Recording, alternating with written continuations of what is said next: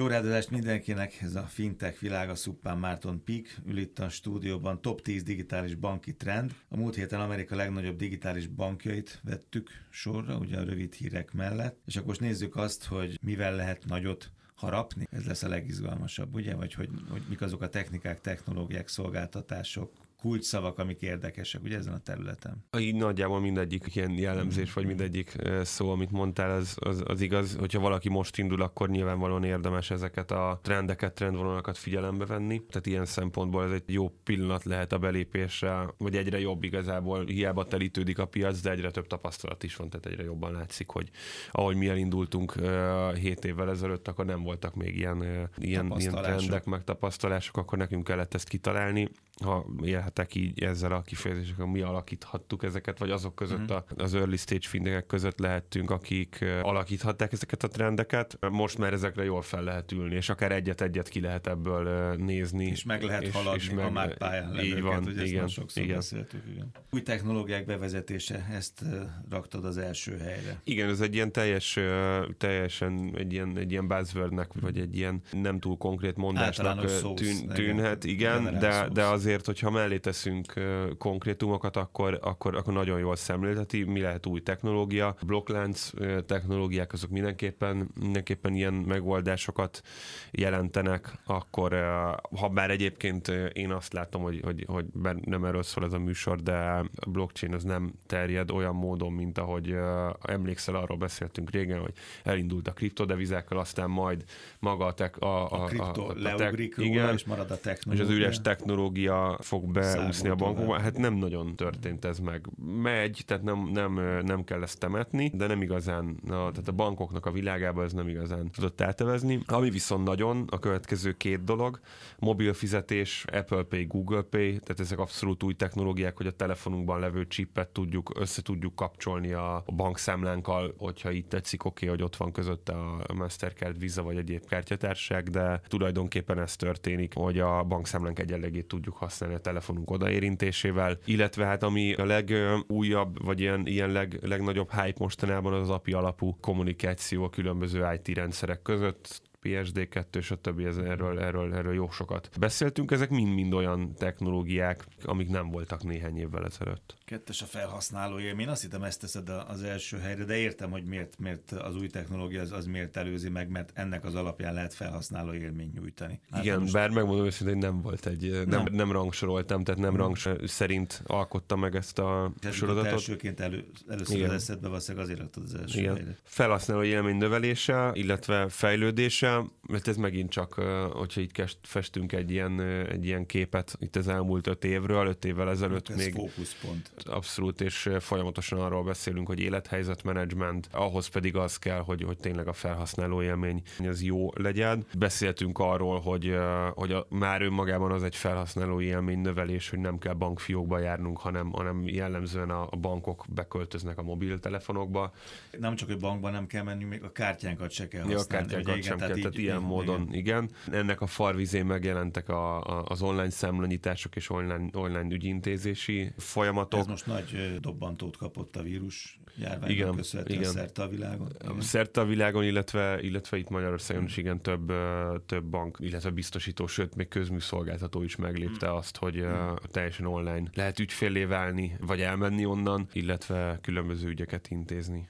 Kicsit erre, erre kapcsolódik a harmadik egyébként, az interaktív banki csatornák kiépítése. Hogyha belegondolsz, akkor egy, tényleg egy tök szép ív, az új technológiákra föl, új technológiák miatt tud javulni a, az ügyfélélmény, és a, az ügyfélélmény a digitális csatornák kiépítésén keresztül tud javulni alapvetően, és ennek egy következő lépcsőfok az interaktív banki csatornáknak a a létrejövetele, kiépülése. Ugye olyan csatornákról beszélünk, korábban is voltak interaktív banki csatornák, be kellett menni a fiókba, és akkor lehetett beszélgetni a, az intézővel, vagy megpróbáltál telefonálni, meg elérni az automata telefonos ügyfélszolgálaton keresztül egy, egy húsvérembert. De hát itt azért, hogy chatbotokról sokat beszéltünk, aki, aki real-time nulla huszonnégyben válaszol neked mesterséges intelligencia alapon, illetve hát pont az ilyen videóbanki megoldások, le tudsz ülni a számítógép elé, vagy elő tudod venni a telefonodat, és a selfie kamera bekapcsolásával akár élő emberrel tudsz kommunikálni. De akkor a biztosítás, ugye most pont volt nálam valamelyik műsorban egy vendég,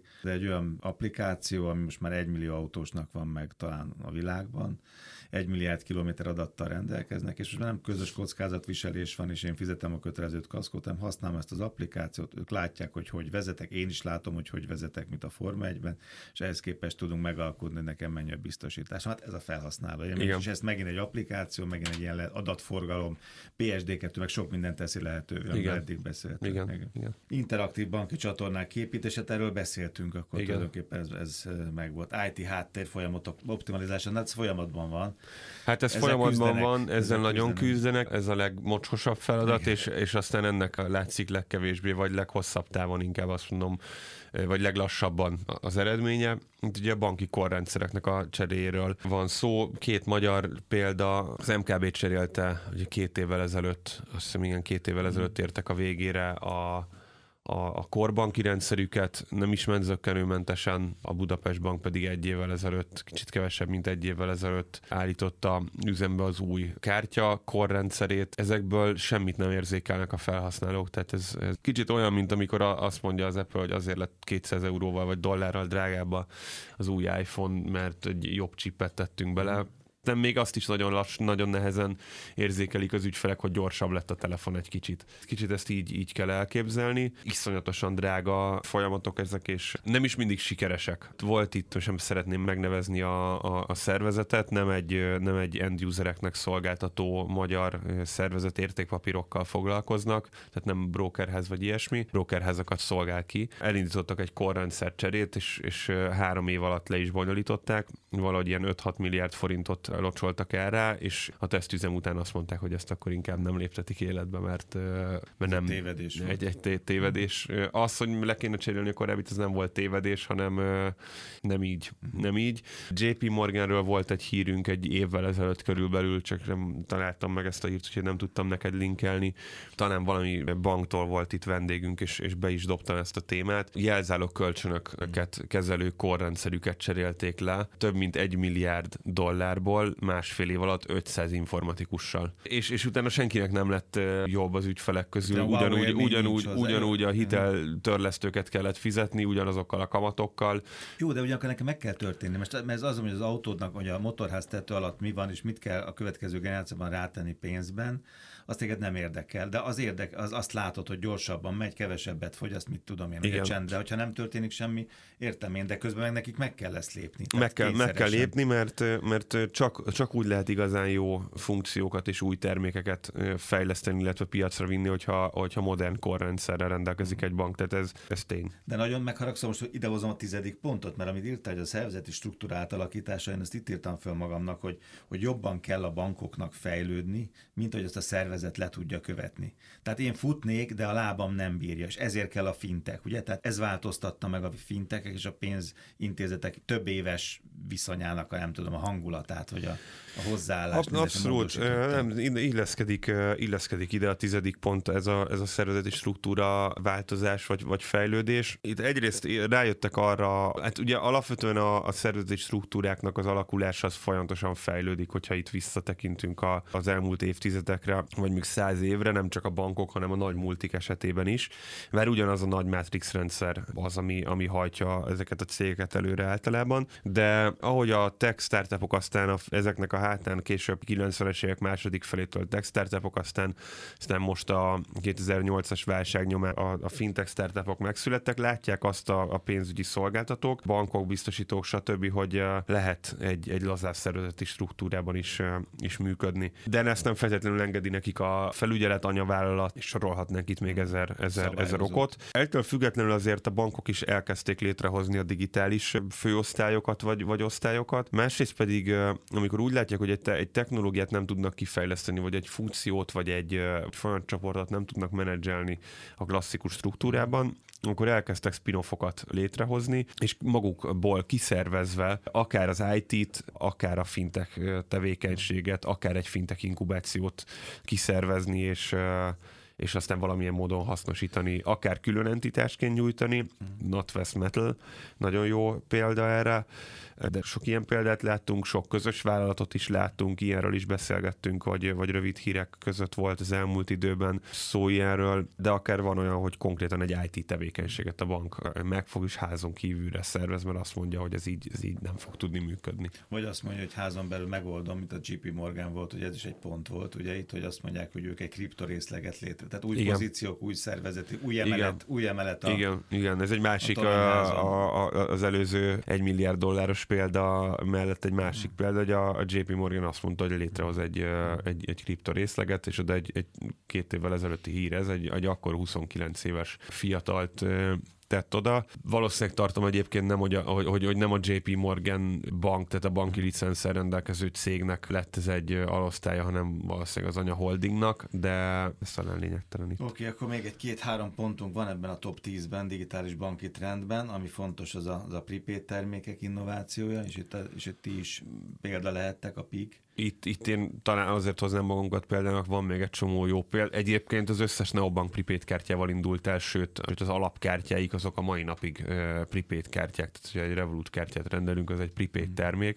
Én azt gondolom, hogy a pé i ká is pé i ká mindenképpen egy jó példa, mert mi elég sok mindent megvalósítottunk egy, egy prepaid kártyából kiindulva. Azt ismerték fel a különböző fintech startupok évekkel ezelőtt, mi is, hogy a, a prepaid kártya és az elektronikus pénz az, az, az lazábban sokkal, sokkal ész szerűbben van szabályozva. Egész egyszerűen azért, mert kisebb kockázatot hordoz, tehát egy, egy, egy prepaid kártya mögötti... Átfért. Így van, egy prepaid kártya mögötti pénzeszköz, pénzeszközt azt nem hitelezhet kibocsátó, ezért sokkal lazábbak a szabályozások, és erre, erre sokkal könnyebb volt, vagy könnyebb volt, vagy nem is azt mondom, hogy sokkal könnyebb volt, lehetett digitális banki ökoszisztémát, meg távoli ügyfélbe azonosítást, illetve mobile only logikákat építeni. A prepaid kártya volt a farkas első lábban, malacka házikójában. Így van. Ez, ez egy, ez egy maj, majdnem lehetne zárszó, de azért van még egy pár percünk.